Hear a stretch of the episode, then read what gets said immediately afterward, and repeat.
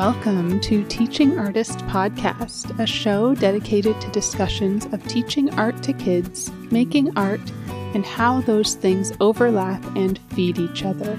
I'm Rebecca Patzaguirre, your host, an artist and educator.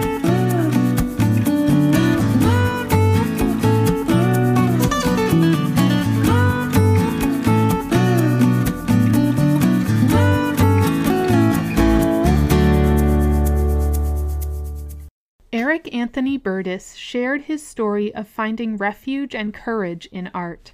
He talked about imagining a queer space and how he creates that imagined space. He also spoke about the idea of being a parallel player alongside his young students and his continual work to move away from facilitator or director in the classroom. I loved hearing about his process and all the research behind his work. I also loved how he is able to incorporate play and whimsy among all the references and context that goes into his work. If you can, take a look at his work while you listen. As a queer maker, Eric Anthony Burdiss from Erie, Pennsylvania, continuously finds ways to imagine and embody joy through his practice. Navigating the new normal as an elementary school teacher and studio artist, he finds himself working in the hours from 5 to 11 p.m. in his studio. His work embraces a maximalist aesthetic of archival research, personal secrets, and pubescent gay boy glamour. Entering their installation, the audience is transported to a new world. Thrift store cast offs and hobbyist craft supplies are reassembled into a cast of characters that blur the lines between ghost, creature, and friend. For Eric, the studio becomes a haven in periods of instability, insecurity, and oppression. Happiness, play, and pleasure are not only sought after during difficult times, but are arguably necessary components of survival. Joy is an act of resilience, a critical method of subverting hegemonic narratives of suffering. Queer joy in Eric's work is found through forms of exuberance such as world building, materials, and escaping into new types of textile processes like quilting. Eric is a teacher of preschoolers. In his classroom, he tries to become a parallel and collaborative player in his students' activities, hoping to not only build a deeper connection to students, but also support their development in a way that is true to their interests. They have received their MFA from Virginia Commonwealth University Eric has exhibited work at the University Galleries of Illinois State University, Stay Home Gallery in Paris, Tennessee, and Bunker Projects in Pittsburgh. His work has been published in Hiss Mag, Emergency Index, and American Painting. Let's hear from Eric. I am talking today with Eric Anthony Burdiss, and I'm excited to hear more about your artwork, your teaching, where and whether they kind of come together. And I like to start with just sort of your background. If you could kind of walk us through how you got into both things. Yeah, thank you so much for having me. It's nice to be yeah. a part of this. Hi, my name's Eric.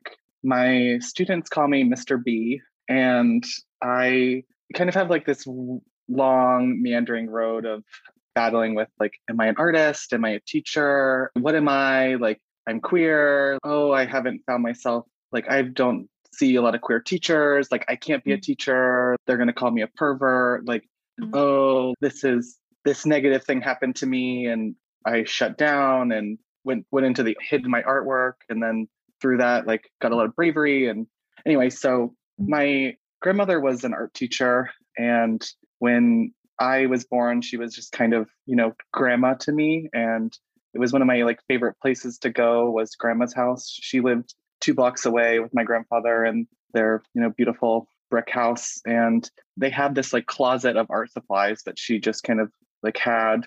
And this was you know before like video games and phones obviously.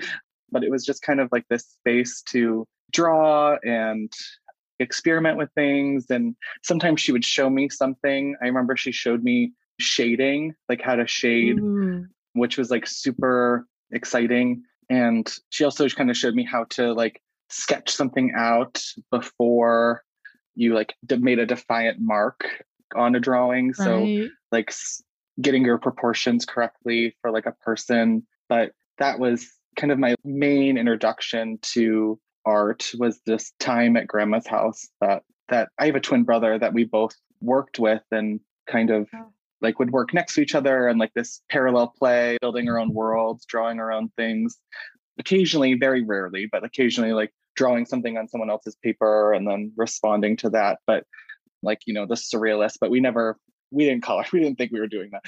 we didn't know we were but yeah, that was my main introduction to art and I have I loved art from elementary school to middle school to being in high school. Like it was just something that I really loved to do. And I was like always interested in other things. I never was like great at them, but like I did them. Like I ran track and cross country and mm. I was in the musicals and stuff like that. And I think some of the theater things like play into my performance practice, but I was never really good at math or anything like that. So like art was just kind of like the natural thing that I gravitated to towards like choosing my career, wanting to go to college and things like that. I went to Westminster College, and this is just like long winded, but they didn't really have an art program. And so mm. I, oh, I will also back up and say my twin brother and I were like friends, but I was like, I needed to make my own define my own self and you know i was coming out i was becoming queer figuring myself out and i just really wanted to figure myself out not in a school that was like close to my community. So i was like no one's going to westminster college. And so i they have an art program i'm going there. Mm-hmm. and so that just was a time for me to you know like to make out with boys and get drunk and like and you know like also be in an art program but um, it really wasn't the right fit. So I decided to transfer to Slippery Rock University, which is in Western Pennsylvania. And it had a small but mighty art education program. But their degree was you get a BFA and then you get teacher certification. So you had to go to Pittsburgh to get at a smaller private university to pay for the teaching certification. And Slippery Rock was a state school, so it was affordable, cheap, and I was like, I don't want to pay for that. So I I found an AmeriCorps program and I moved to Philadelphia and mm. I was in the process of like being a like thought I was going to be like doing more art. Like I was mm-hmm. like, oh, I'm going to be an art teacher. And then they were like, surprise, you're a seventh grade reading teacher. Good and yeah. So I found myself teaching myself how to teach reading mm-hmm. and drawing in my sketchbook um, I like moved to Philadelphia with not like literally nothing. I was like putting things in storage at my parents' house and taking like a shoebox of art supplies and like reading up on how to teach reading. And it was like a wild time, mm. but it was also one of those spaces where I was young and not as confident as I think I am now. And my understanding of like race dynamic was way different. I was the only white person white like leader in the classroom and teaching middle school um, so mm-hmm. and i was obviously queer presenting like my voice doesn't sound masculine like i am not like a football player or like you know stocky build so mm-hmm. i didn't project masculinity and so i found myself getting called faggot every day i found mm. myself you know like parent bringing a baseball bat to school and like it was just like not the experience that I saw myself in for the rest of my life. Mm. And it was very stressful. And I started to build, you know, strategy and like, you know, it was like not their fault that they like had this phobia that took a lot of consciousness, I think, for myself. And I started this saying that I was like, hey, I just want to let you know when you use the word faggot, it creates an unsafe space for people that identify as, you know, whatever, gay, lesbian, transgender, mm. queer. Like it's just not a nice word. So I'm just going to ask that you not use that word around me anymore. Thank you. Um, and that was kind of mm-hmm. how I would address that issue. And, you know, throughout the year, my kids would accidentally say it. It would just slip and I would just stop what I was doing and go, hey, like I, we're just not going to use that language anymore. You know, you messed mm-hmm. up, but don't use that word around me anymore. Thank you. And they got to the point of some of them being like, I mm-hmm. know, Mr. B. Like it was obviously that time, that mental space, I did what anyone was going to do. I applied for my MFA and I didn't get in anywhere. I had a portfolio from my undergrad that I was like trying, that was like two years old. And I was mm. trying to like figure that out. But I did get an opportunity at Temple University to in their fiber program to do a post bac. I was mm-hmm. very interested in material and I was very excited about material and this potential that like cloth and any flexible thing could be. And I was also really fascinated with, you know, queer history and like queer theory and mm. putting it together with a faculty named Jesse Harrod, who was kind of just like my queer parent oh. who just like gave me a chance.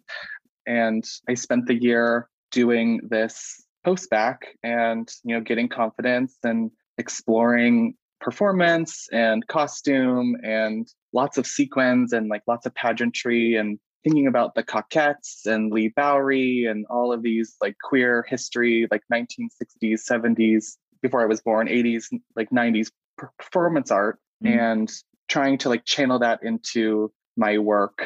And it kind of created this really flamboyant, gimp mask wearing superhero that I would just call like the friend of gender equality. And I, my first performance was taking that, taking a gimp mask and like seven bananas and dressing from my, you know, everyday clothes to this pervert self in some way eating the bananas while saying, I just want to let you know when you use the word faggot, it creates an unsafe space for mm people that identify as gay, lesbian, transgender, queer. I'm going to ask that you not use that word around me anymore. Thank you. And as I'm eating these seven bananas, you know, it's like, oh my God, how many is he going to eat? How many is he going to say?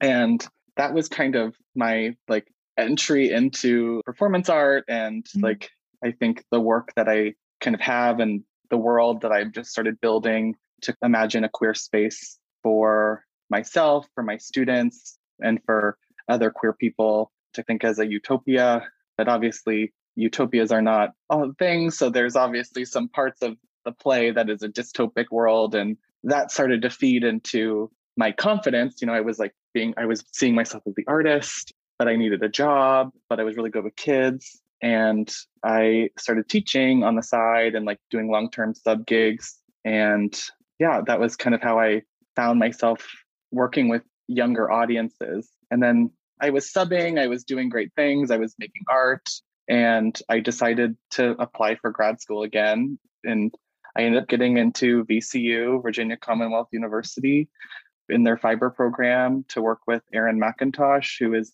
was a queer mentor and was also a part of the Queer Threads exhibition that Jesse Harrod was in. And it just kind of felt like a legacy that I wanted to, my work was speaking to at the time. I think still does. But the, and then next thing I know, I graduated in 2020 and the pandemic hit and my job prospects of like teaching at a university or whatever is like in the toilet and mm. i was like well i'm you know i'm really good at teaching children and I had moved home. My parents are, they work in hospital, but they're, I call them the quiet heroes. My mm-hmm. mom works in a cafeteria and my stepdad is a transport. And so they were, you know, working overtime and all this stress. Right. And so I came home to help them as well as like to kind of reset and figure things out. And my elementary school in the district that I went to was hiring emergency certified teachers to teach reading because you're like I've done were, that. I've done that, um, and so I started teaching kindergarten, first and second grade reading, and mm.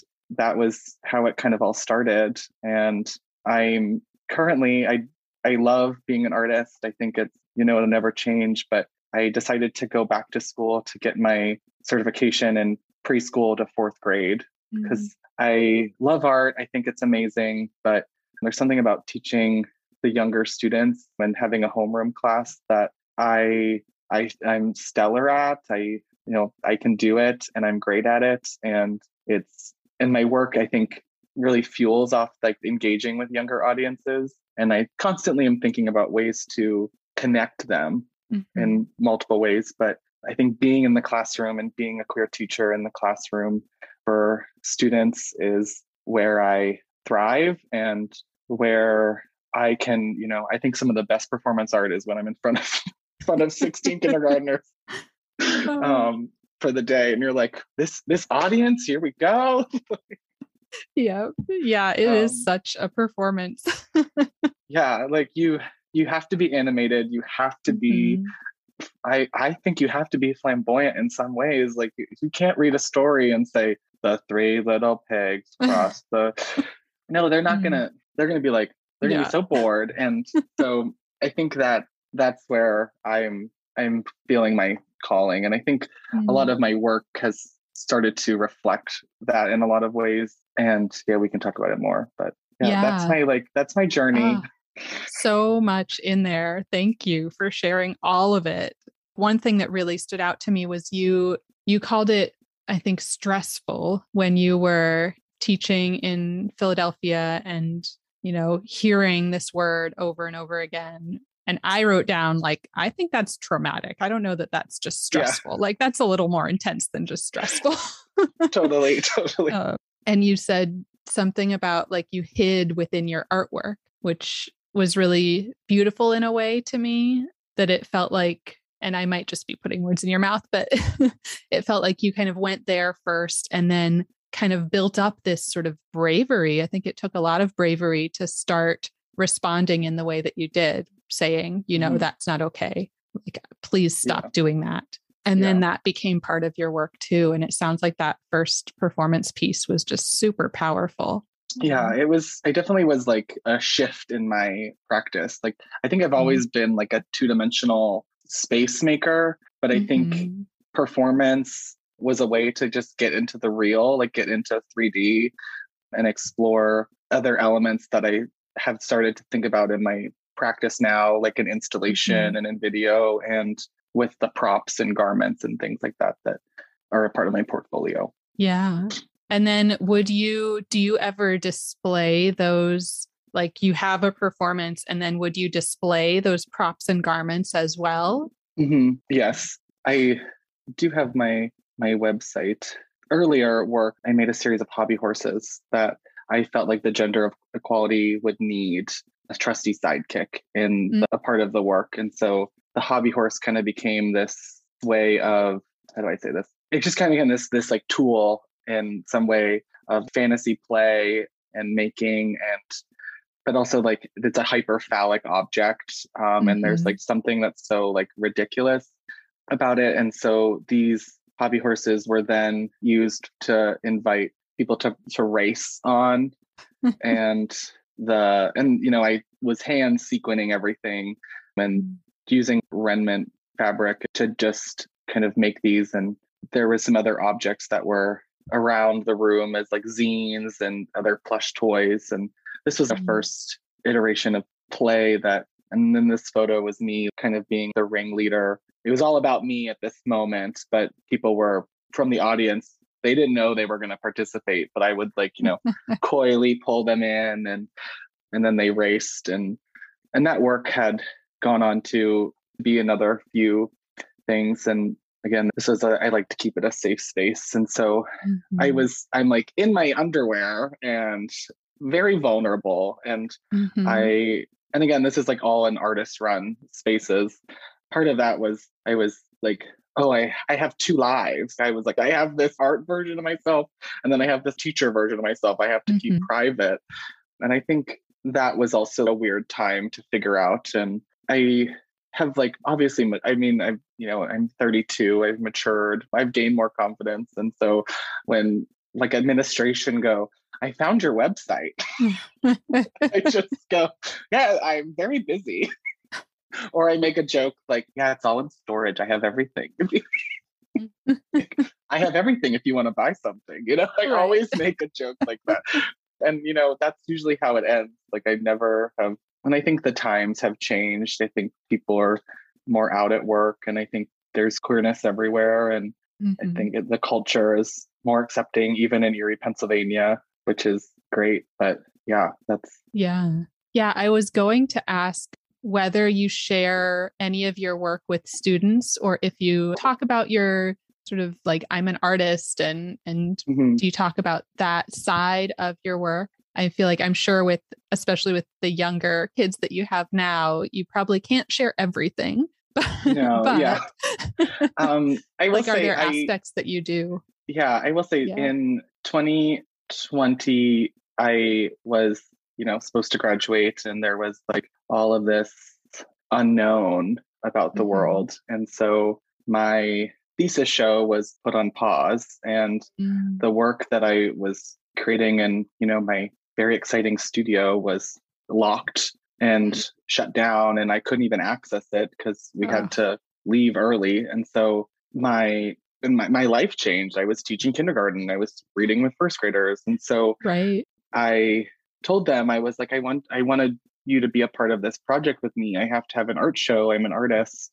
Mm-hmm. Um, and so they couldn't go to the show. It was in Richmond and they live in Erie, but I could share with them photos and, you know, I could make a, a space, like we could plan the space together. And so this was kind of in response to what their mm. what their work was. And this was called It's Going to Feel Like Wednesday All Day. and this exhibition was a collaboration with two partner teacher friends. They're actually sisters, Carissa Kaith and Corinne Kaith. Her now last name is Stewart. But I worked really c- closely with their classes, and they had made these like really amazing penguins, and the penguins were all so unique and had their own little personality. And I said, I really want to do something with your penguins. Can I put them in my art show? And I was like, well, they just can't be penguins. They have to be something special. And then they were like, cheerleaders. so we, I found these like old oh. cheerleading costumes from the family showcase, and it's on usually around Mother's Day. But it was a Mother's Day play that I was in. I mean, it, oh. this had been passed down from when I was in kindergarten. Um, wow. Um, I wasn't a cheerleader, but I remember the costumes, and they were just I just borrowed all these things, and a lot of the work that I was thinking about at the gallery was like things that could return to the the school or like things that were part of the lesson. And so um, I created all these flowers that after the exhibition went back to Iroquois and were just put up places given to teachers just as like these little moments of that went out. And we were on winter break we went virtual for two mm-hmm. weeks. So the new year was our first time back into the building after a month. So i was like we need to do something for the kids. Like we have to do something. And so i painted all of these signs that just said we missed you. Welcome back. Good morning 2021 like you look taller. Are those new shoes? Just like these other like really funny things. We missed you. Welcome back. And just really filled the the school with these like hand painted signs that were just on you know white backdrop paper or whatever like you right. use for bulletin boards yeah. and we got out the pom poms from the Mother's Day parade and we like cheered all the we power greeted all the kids into the oh, building. And so yeah, that was just like something that I was I experimented with and did to you know introduce my students to the work and that had an mm-hmm. end goal like they had they were part of the work from the beginning and whether it was me thinking about them or them actually being a part of it like the trying to create a joy for the students to mm-hmm. do was and there's a lot of things in this space but all 32 kids artwork a piece that they made was included into the show. That was yeah. one way that I included the students recently. In terms of like my actual teaching, I I don't necessarily bring it up often, but I do I do often talk about quilting or something when it pertains mm-hmm. to a mm. lesson. I like to include I think I like the material element into my kids' learning to build fine motor. Sewing is a great way to build fine motor for kids. And especially when they're still developing. So, mm-hmm. yeah, that's kind of yeah. how I think about work, if that makes sense. Yeah, totally. Yeah. And you teach, I feel like those younger ages are so much fun. They're mm-hmm. so open and so like, there's so much creativity there. I'm always yeah taking pictures of my daughter's artwork and I'm like, oh, I need to like that needs to be a giant painting. That's just mm-hmm. the mm-hmm. colors, mm-hmm. the composition. Somehow there's something they do mm-hmm. that's just incredible. Completely. And I I in my classroom I don't necessarily like I don't often go, we're gonna make a penguin, like we're gonna make right. this. Just I because I don't want to limit their creativity. So oftentimes I'll just put out supplies in like a semi-organized fashion on a table and I just let them do what they want to do. Um, yeah.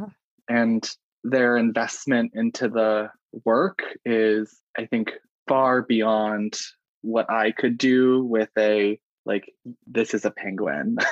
Mm-hmm. like exactly. um and I mean I totally res- I totally like respect both ends, but and I think these ones like I just loved their personality and sometimes there's stories that they the students made with the penguins was special they all gave them names they all told me like what they like to eat and oh. i mean this was a part of a lesson to, about penguins so they you know mm-hmm. made their own like the framing of the lesson was i mean different but in terms of like play based art i i just i let them go if that makes sense. Yeah. No that makes a lot of sense that you know i always think about it as that this the child is the artist so letting them be the artist letting them have the ideas and experience all of what it means to be an artist that it's not mm-hmm. just like following instructions it's figuring out okay i've got these materials like what do i do with these materials yeah um, and i as a teacher i mean i, I feel like i often am because of like the the nature of my classroom like mm-hmm. i often am acting as the facilitator mm-hmm. or like i hate to be the referee but you know sometimes you got to be the referee mm-hmm.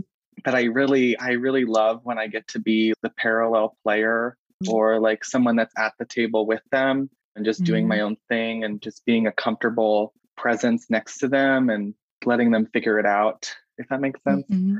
And that is something I'm still working on as a teacher. I think I'm not perfect at it. And I'm like, my New Year's resolution is to get out of the referee, get out of the like facilitator. Facilitator. I forgot that word. Um, yeah. And leader and get more into the parallel player to just be in a space with my kids to have them work comfortably, if that makes sense. Yeah, no, I love that term. I don't know that I've heard that before, parallel player, but that makes so much sense. And I like that way of mm. terming it that you're playing alongside them the same way they are. And there's so much learning that comes from playing. Mm-hmm. Yeah. Yeah. Beautiful.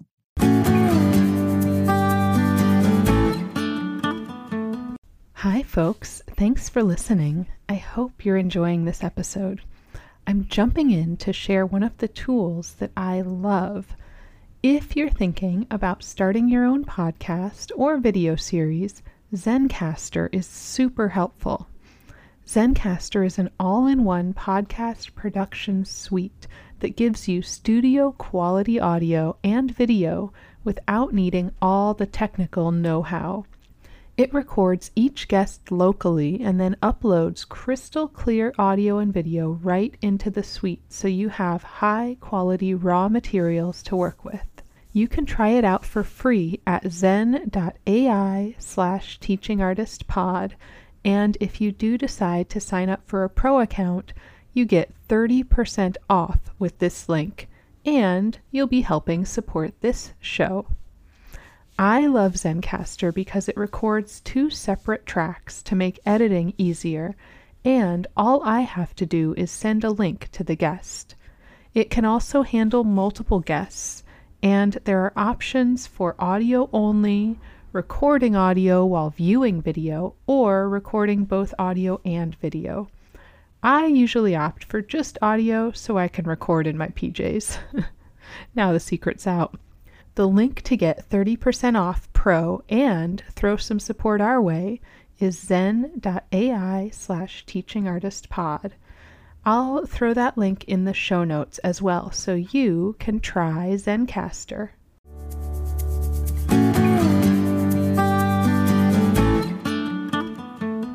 And then we've talked a lot about some of the work that you've created, but I'm curious about your process. Is there a lot of play involved? Um, what yeah. is your what um, is your sort of process like? And is it different I, for like the textile work versus the performance work? Yes, I will say I am currently in my life I'm like responding to projects and exhibitions and so I have mm-hmm. deadlines. I have which I'm very grateful for. Like I'm super excited. These are big things in my career. And, you know, I'm teaching, I'm like, I can do both and I'm very committed. And so, in aspects of play in my work, I don't, I haven't done a lot of the things that I wish I would have been able to do when I was in grad school. I feel mm-hmm. like I mm-hmm. try to mimic in grad school, I was like really trying to mimic the way my kids play and like I'm on the ground, I'm rolling, I'm sitting on my belly, I'm drawing on my belly, and was trying to like really master that world building and kind of think about that space. But now I'm really into like the technical, like nitty gritty of I need flowers. Like I need to sew and make 500 flowers. So I'm going to sit in front of Grey's Anatomy and I'm going to sew and work. And I like, you know, I experiment and I put sequins on one and I go, ooh, I like I like that color scheme. I'm gonna do that yeah. 15 more times until I run out of fabric. And so it's very different and a very yeah. different type of play. But I think about that as like a way to figure things out and teach myself and experiment. And I do I'm very lucky. Like I live in Erie, Pennsylvania, which is, you know, not a art capital. And so rent is very affordable. And so my studio space is very large. And so I can have a drawing space and I can have a sewing space and I can leave my sewing, mm. or I mean, my hand sewing space. And then I can leave my sewing machine up and just like move back and do that. And so that's been very fortunate to do. And then I'm very lucky because I I can leave most of my schoolwork at school. Mm-hmm. like I mm-hmm. don't have to take it home with me. Occasionally, you know, occasionally I do, which is another work life balance I think I still try to figure out. But like I'm in the studio, it's five o'clock, I've taken a shower, I'm in my comfy clothes, and I'm going to just work until 10. And that's like my and you know, that's project mode. Like I that's yeah. like I would love to get back to play and things that I and like more experimenting and mm-hmm. I try to do that with like dyeing, dyeing cloth or like like tie dyeing cloth and that's kind of like a, where I get ex- get more experimental. Like I'm like I need blue fabric and I'm like ooh I can just go buy blue let's dye. Make some. yeah, let's make some. And so that's kind of a space where I do experiment and mm-hmm. have fun if that makes sense. Yeah. Yeah, there's there's definitely a balance between like production production mode mm-hmm. and play and having time to experiment. And it's always interesting to hear how other artists handle that. Like I've heard some people it's like production, production, production. And then maybe there's like a residency that gives you that time and space for experimentation. Or there's like mm-hmm. a self imposed summer residency. Just, okay, mm-hmm. I'm not teaching. I'm going to take time and like mm-hmm. do my play. totally. Yeah. It's totally. so interesting to hear too how you're balancing that time. I'm I feel like I'm just in the hustle. Like I'm like, yeah. we gotta go. Like I picked up some McDonald's. That's gonna be dinner, and I'm gonna like I'm gonna burn it off when I'm running around my room. yeah. Making those and, 500 flowers. yeah, yeah. I mean, some things when you're sequencing, like you have to have a plan, you have to focus. But I think some things, like I think arranging and there's play. There's obviously a lot of mm-hmm. play in my work that comes to comes to get out, if that makes sense. Yeah. And then I'm curious too how you find opportunities. Is it like, are you at the point now where people are kind of coming to you and saying, we want you to be in this show? Like, here's your deadline. Are you still seeking out a, a lot of opportunities? What's that um, like? I think I think it's a little bit of both. Like I'm very mm-hmm. fortunate. I had an exhibition at Illinois State University, which was a huge opportunity.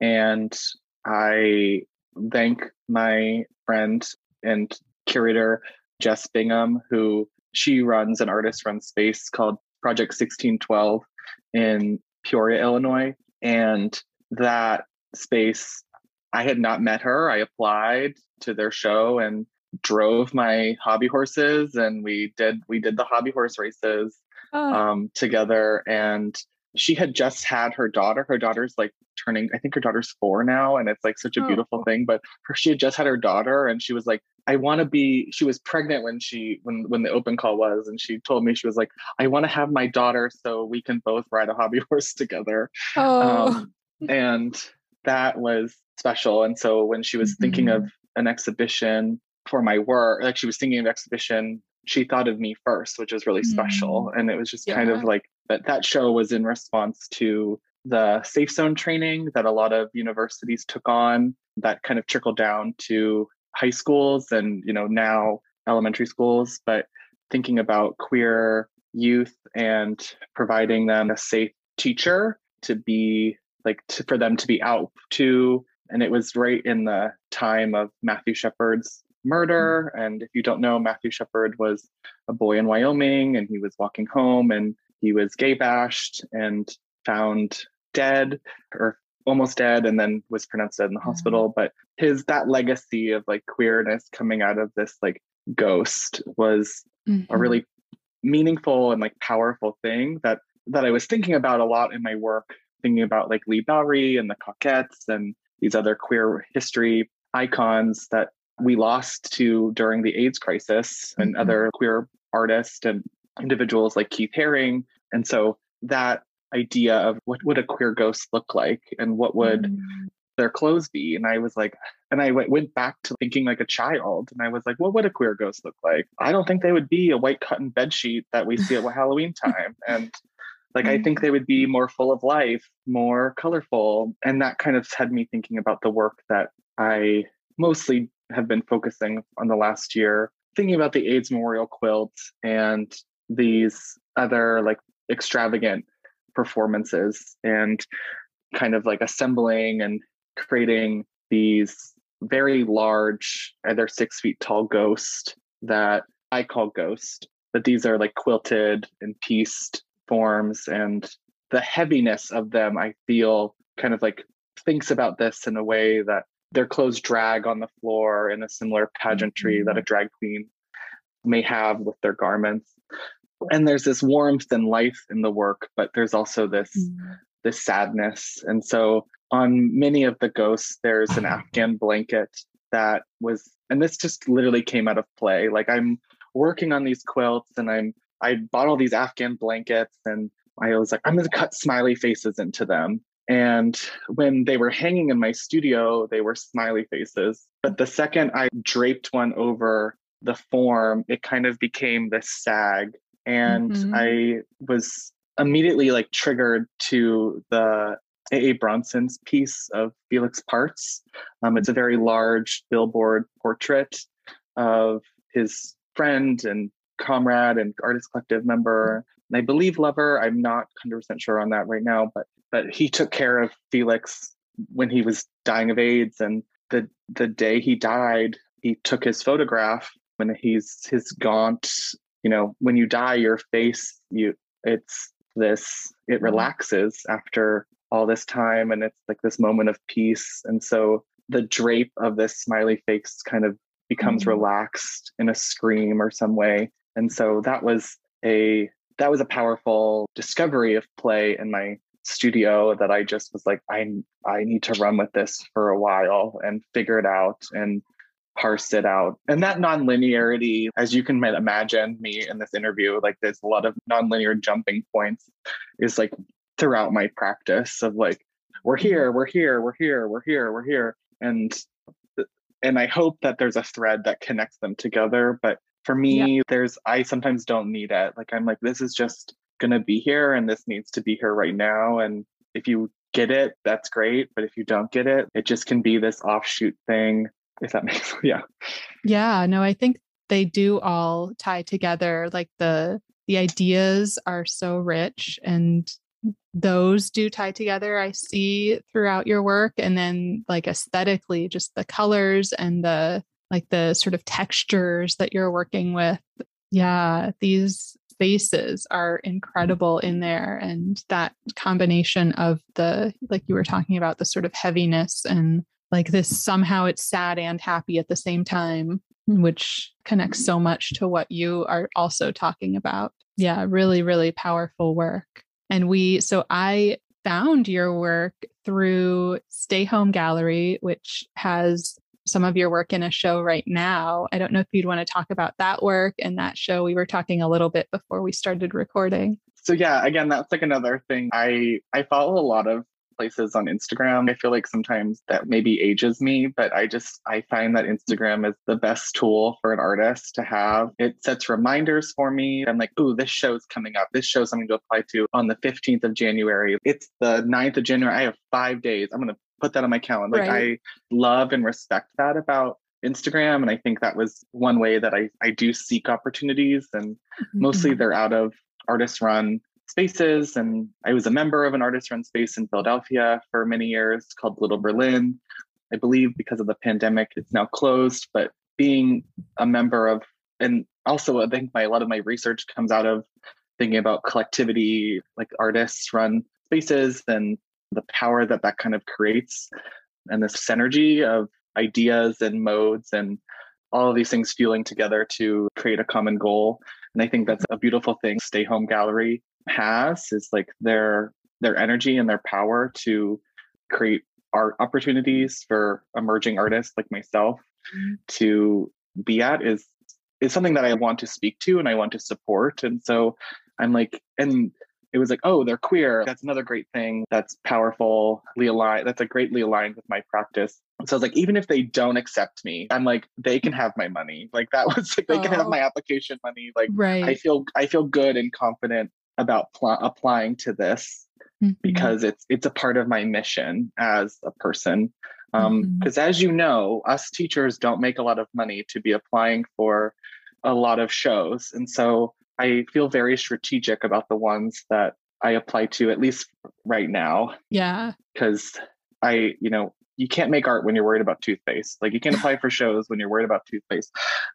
And so that work is a lot smaller. It was my my studio shrunk significantly. Mm-hmm. And I was just thinking about, well, I started to do research along, like again, thinking about queer history. There's an mm-hmm. abandoned practice called Polari, which was out of England and kind of was this like I like to think about it as a child's like pig Latin or a way mm-hmm. of communicating, but it's this like secret coded language that if I were to speak to someone who was also queer and knew the language, we could have a secret conversation, whether mm-hmm. it was to like sleep with each other, or like have sex, casual sex, or just find community in each other, or like find a laugh in someone's outfit or or share gossip in some way. And it was a way for individuals to like evade police or undercover cops or you know someone who they might think is queer but is actually straight and you know prevent them from getting gay bashed.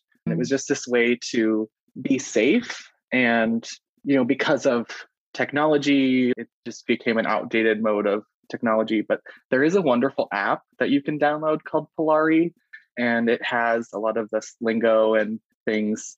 But that type of gibberish and symbols of how things are created was a launching point for me to just think about like the imagery of these quilts that I was working on. And so I I titled them all Eng- uh, English words. Like I think part of me is still trying to suss out and really investigate that type of language. I think Mhm. learning a new language is better when you speak it and I don't have anyone to speak it to, so it's like, you know, Mhm. it's a slow roll. Yeah. and there's a lot i feel like there's a lot going on in my life so hmm i but that part of me is just thinking about these symbols that might be gibberish to and like or a visual like explosion but is actually like tells a story and in some way and these early quilts were a way to kind of like think about that as well as build the technical aspect of the work because i find myself being a very sloppy maker and I relate to that. uh, and I am always wanting to like you know build my technique, but Mhm. just so it could be more effective and easier. But oftentimes I'm like, this just has to, like, and I think sometimes in the DIY art scene, like I'm like, this just has to stay up for one night. Like this just has to stand for 48 hours, and then it's Right. in the garbage. like, like- or it becomes a code again. I don't know. You know, it's like I you find that you have to figure these things out. Um, Mhm. And I love that. That's what I love about artists from spaces, and I like of this raw DIY thing. So I try to bring that into my genuine art making, but there's also some time. There's also value and richness in doing it right the first time. Um, right. and so that was an experiment to learn how to quilt, teach myself, do it right, not in a rush. Like there wasn't much of a deadline for the work, but it was a way to experiment and teach myself other sequencing technique and other embellishment technique and explore applique and these other methods that I think are rooted in queer protest and POC protest and mm. but I had not had a chance to do so it was another way to learn that and honor that tradition. Yeah, beautiful. And you just mentioned sort of this like I want to say intersectionality, this sort of like overlap between queer protest and protest for Black lives or, you know, other sort of protests like the, I'm thinking of like Cesar Chavez, you know, back in the day. I'm curious if any of that comes in, and especially just thinking back to that experience you had when you went to Philadelphia and a lot of it was traumatic, but you also talked about being the one white person there. Like, what was mm-hmm how did that change you? How did does that like come into your work? And do you do you find overlap there in thinking about these sort of overlapping social justice issues? Yeah i do. I i often if there's something i don't know i try to go back to where it is or if maybe if i if i'm lacking information like i'm like where is this? I do where does this word come from? Where does this mm-hmm where does this technique actually come from? Because like mm-hmm. I didn't make it up. I don't think that like this person that's a blog poster when I Googled it actually made it up. Like where does it mm-hmm. actually where does it root from? And mm. I think with a lot of textile rich things, like oftentimes there's a lineage that I have spent and I continue to try to do is like where where does where's the source and how can mm-hmm. I honor the source of that person of that community or like space and how can i represent that if that mm-hmm. makes sense and how do i continue to educate myself and my language and to better my teaching but also like if i'm going to teach something in my classroom where does that etymology of that word come from or like how do i can mm-hmm. i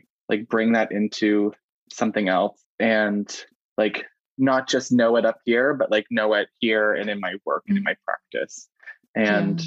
I think that's an evolving thing because I think language changes so often. And I mean, if you were to call me a faggot 10 years ago, I think mm-hmm. I maybe would have like, you know, shuddered. But now I'm just mm-hmm. like, hey girl, like, you know, like like, hey, like, you know, like it's just this. Mm-hmm. And I mm-hmm. think that often happens with queer. Like I think there's a generation that still like shudders from that word. But, you know, it's like a lot of my generation embraces that language, but it's like still being honored of the individuals who maybe don't and mm-hmm. you know mm-hmm. respecting pronouns and two spirit identities and other things that that they of the language that they choose and being intentional about that if that if that answers that question yeah i think so i love that idea of kind of going back to the root of things and continuing to learn as well like we're you know always learning unlearning figuring it out trying to do better and then i like to kind of start to wrap up with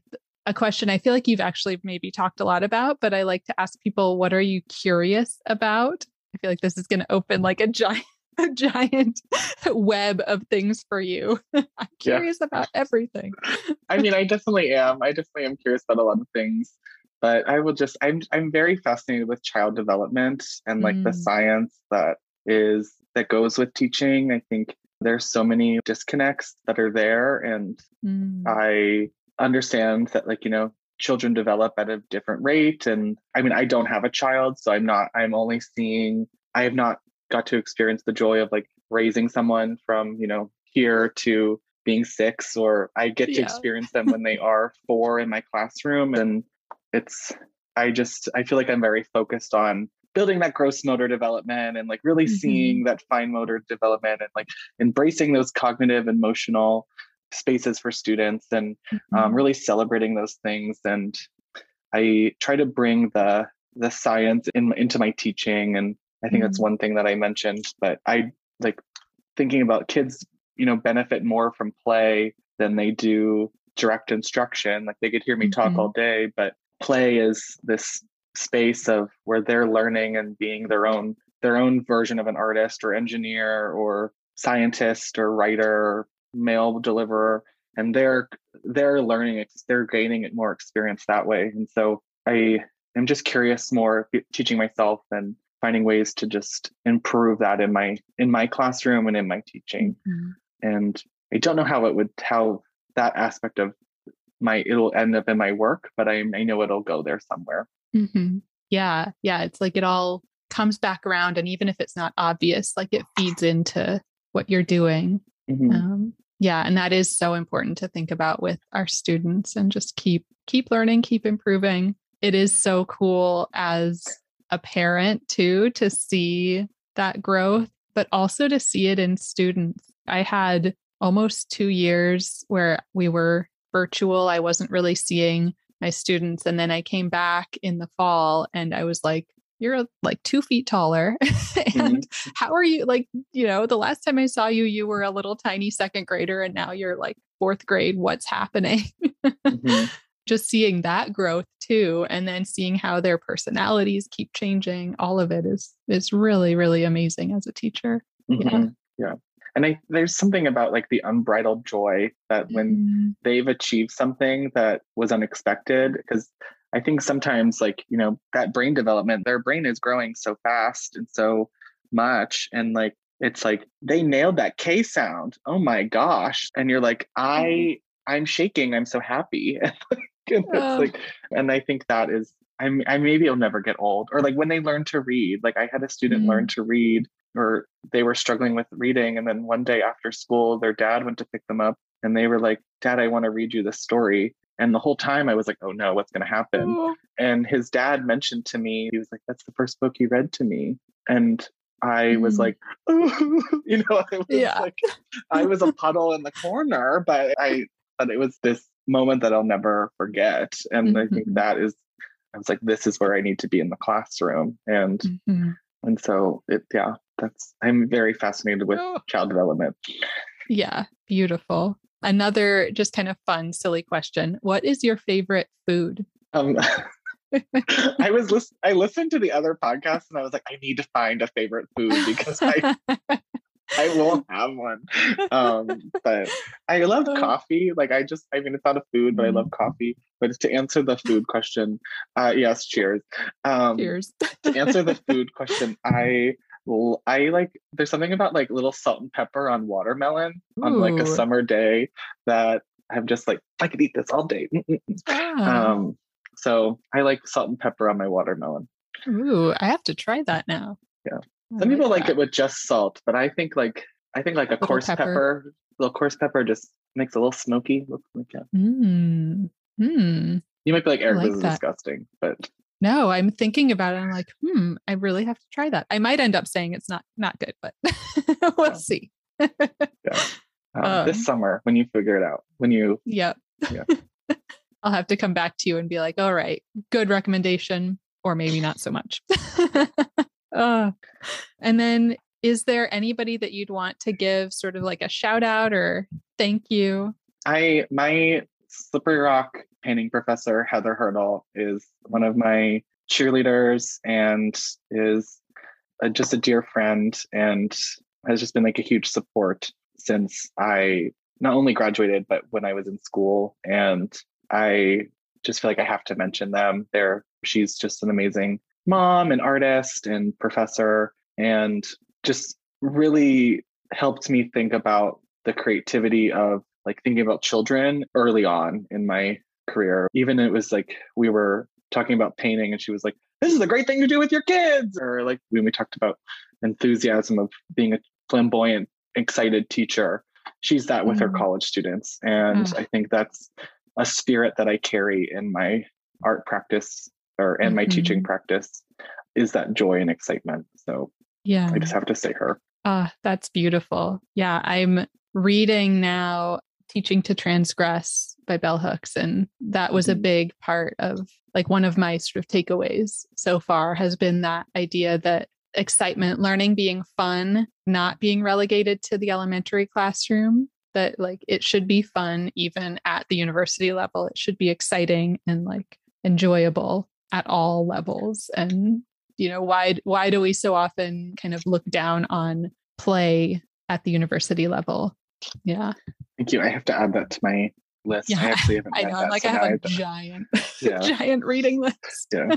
I, I usually I listen if I can get it on Audible, like if I can listen to it in the car, helps. But then I find myself like having to go back and be like, oh, I need to highlight that. Like, oh, I need to. Right. You buy it on Audible and you also buy the book, so you can You like have both. you have both. But Yeah, um, I'm the same way. I need the visual. mhm. I guess, you know, we're artists, we're visual Yeah. people. And then last thing, where can people connect with you online? my Instagram is my name at Eric Anthony Burtis. You can find me probably in a tag at the Stay Home Gallery post. And yeah, look out for exciting things happening in 2022 and Mm. 2023, which I'm excited to share. But Yes, Um, awesome. Do you have And- any that you can share now that you want to um, like? yeah, I'm, I'm having an ex- yeah, I'm excited. I'm having an exhibition at Kutztown University, which is in Ooh. Pennsylvania, and it's in correlation with their art conference, art education conference, and I'm their artist in residence that will be having an exhibition during the conference, and so it's like a major solo show for me, and a lot of the work that I've spoken about this entire time is going to be revealed at that show. And so that will be in October of 2023. Smaller, I'm I'm getting back into painting. I'm working with I'm designing some murals hmm. for a school in Erie and I'm excited to work with their community and students to brighten up the school with some murals and engaging with another conference, an education conference, but like 250 volunteers will be painting the murals that we design and that I design. And so I've been working with the school and members of the conference organization team and ways to bring joy into children's lives. And a lot of Erie schools are in person. And so, but you know, the buildings, they need a fresh coat of paint. And so yeah. this is exciting to be able to not only work with students on their own murals and things like that, but also their space and bringing them joy. So Yeah. um, that's been it's it's a lot, but it's good. It's good. So I'm excited Yeah. to share that. That's so exciting. Congrats on the upcoming big solo show and then murals. A lot of work, definitely, Yeah. but that's awesome. Thank you. Exciting. Thank you. Yeah. I'm, I'm excited. Yeah. So, and my Instagram is it's the art, it's the dog, it's the things my kid, the cool things my kids make and my Mhm. students make. And it's a lot of the lake. I really love Lake Erie. Uh, I love being around water and yeah. So it's, Yeah. it's, it's the, it's all of everything. that's great. Yeah. Yeah. I know. I've struggled to, I don't have a personal Instagram. It's just kind of all in one place. Yeah. But yeah, having Yeah. multiple for like podcasts versus art, even that is tricky. yeah. I, again, it's like the double life thing. Like I couldn't do it Mhm. anymore. It was like, I Yeah. I just have to be, it's all in one. it's, you like get, you're you- a whole person. I'm a whole person. You get you get the art, you get the puppy, you get the teaching. You Yeah. don't like it, Get it all. too bad. And the lake. And the lake. Love it. Thank you so much, Eric. Um, It's nice to and meet I will share your links as well. So everybody Perfect. check the show notes, go check out all of his incredible work. Yeah. Thank you so much for doing this, for sharing Thank with you. us. Yeah, I it's great meeting you.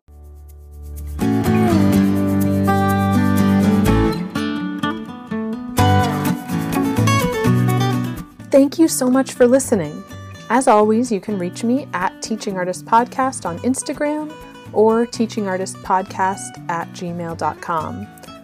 Who do you want to hear from? Please share your recommendations of teaching artists. And if you loved this episode, please subscribe, leave a review wherever you listen to podcasts, and follow me. It really makes a big difference. Thank you.